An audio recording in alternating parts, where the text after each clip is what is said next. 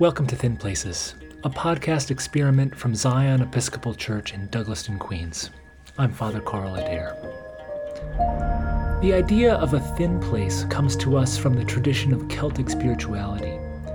It refers to a place where heaven and earth almost touch, where the workaday world is somehow porous, shot through with transcendence. We might think of a mountaintop or a chapel where generations of people have prayed, or an ancient pilgrimage route. In this season of the podcast, we're turning our attention to a new kind of thin place. We're focusing less on thin places in space and more on thin places in time. We're gathering stories of people who step across a threshold into a new chapter of their lives. When they look back through that doorway, they find that their past looks different from this side of the door. They've stepped into a new story and have to ask themselves what parts of their past fit in this new story. What are the gifts of their past that they want to bring along? What are some of the wounds they carry from that past that they are now called to heal? What are the identities or habits that it's time to let go of?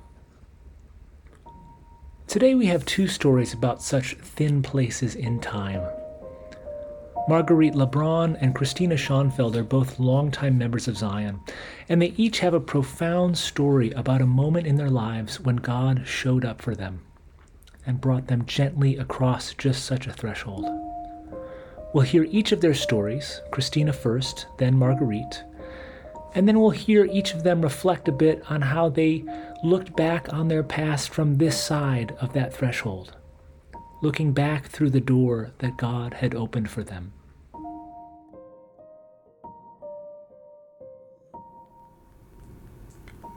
This story goes back about at least 20 years, I think. And it was a time in my life when I was sort of trying to figure out what I was going to do with my life. I finished school. I sort of never took the conventional route with my career.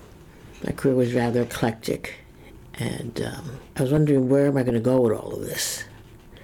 And I was sitting at home. I'll never forget the sun was shining bright through my apartment, and I heard a voice clear as day that said, "I have beautiful plans for you."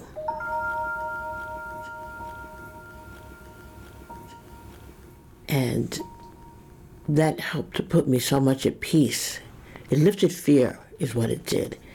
And I later on learned that there was a passage in Isaiah I, I have plans for you, I have good, beautiful plans for you to prosper you, to not to harm you, to give you a hope in the future. And when I found that in the Bible, after I had heard God speaking to me, I, I was just blown away. It was going to be okay. Um, I didn't need to have the absolute roadmap and you know know what I'm going to do at each point of the way, which is how I had always operated. And it gave me a freedom to try different things, to step into situations where I didn't know what the future was going to be. You know, it wasn't as simple as being in the training program and making sure I pass a test.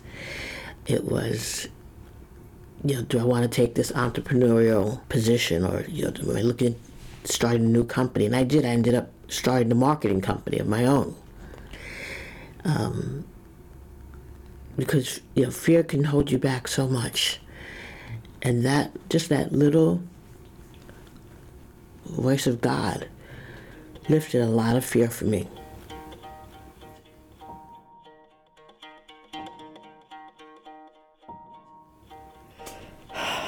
Okay, well, a long time ago when I was a very young person. Um, I had been married to another man before. I married to my husband Joe. It was a marriage that didn't last very long, about a year. But um, you know, I thought this was the love of my life, and I was devastated when when things fell apart. And um, I just I lost myself. You know, I couldn't eat, I couldn't sleep. And one day I was talking to my mother and telling her, you know, how I felt and she had been very understanding throughout the whole process. And she said to me, Have you tried praying? And I thought about it, and no, I hadn't. Um, I had been, you know, a church goer previously, you know, all my life, but um, for several years I had I had lapsed away from the church, and uh, when my mother said, you know, have you tried praying? I thought, well, might be the time. so when I went home that night, I prayed. And when I said the name of Jesus, a sense of sweetness, peace, calm came over me. And I felt like all the sadness had been dissolved. I was able to see outside of myself instead of looking only inward. I looked out the window, there was a beautiful moon shining. And I just, that sense of peace and joy that had suddenly filled me stayed with me. And through the following days, I became stronger and uh, more sure of myself, and and I knew that that Jesus had heard my prayer, and it helped me to remember and more fully understand that Jesus is my Savior. And I have to say that feeling has stayed with me for the rest of my life. I have joy within me because of that. Whatever happens to me, it never takes away what I received from speaking the name of Jesus. I asked Christina and Marguerite how they each looked back at the person they were and the situation they were in before these experiences.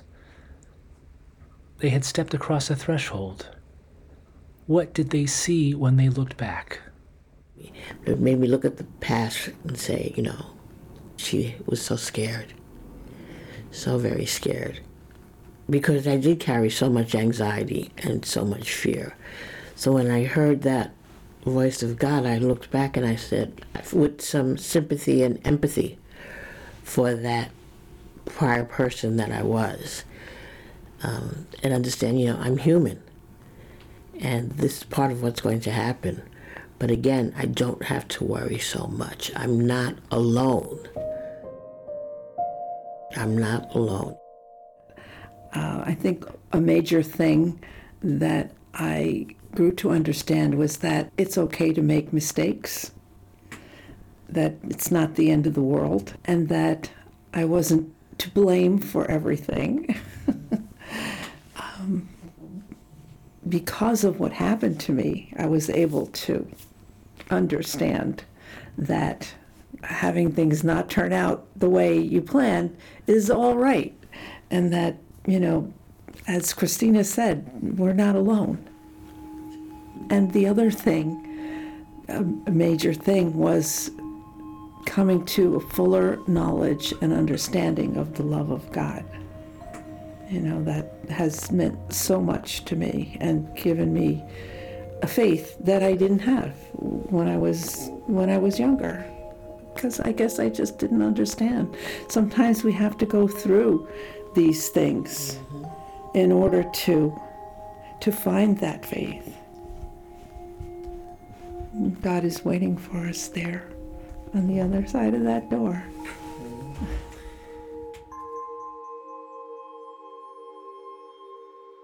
Thanks so much to our guests, Christina Schoenfeld and Marguerite Lebrun, for blessing us with their stories, for reminding us that we are not alone and that God is calling to us, calling to us to open the door into new life. We're going to hear more from Christina and Marguerite in a future episode when we talk about some of what we've learned about Zion's history and what of that inheritance we are called to carry with us as a gift, and what wounds there are in that inheritance that we might be called to heal.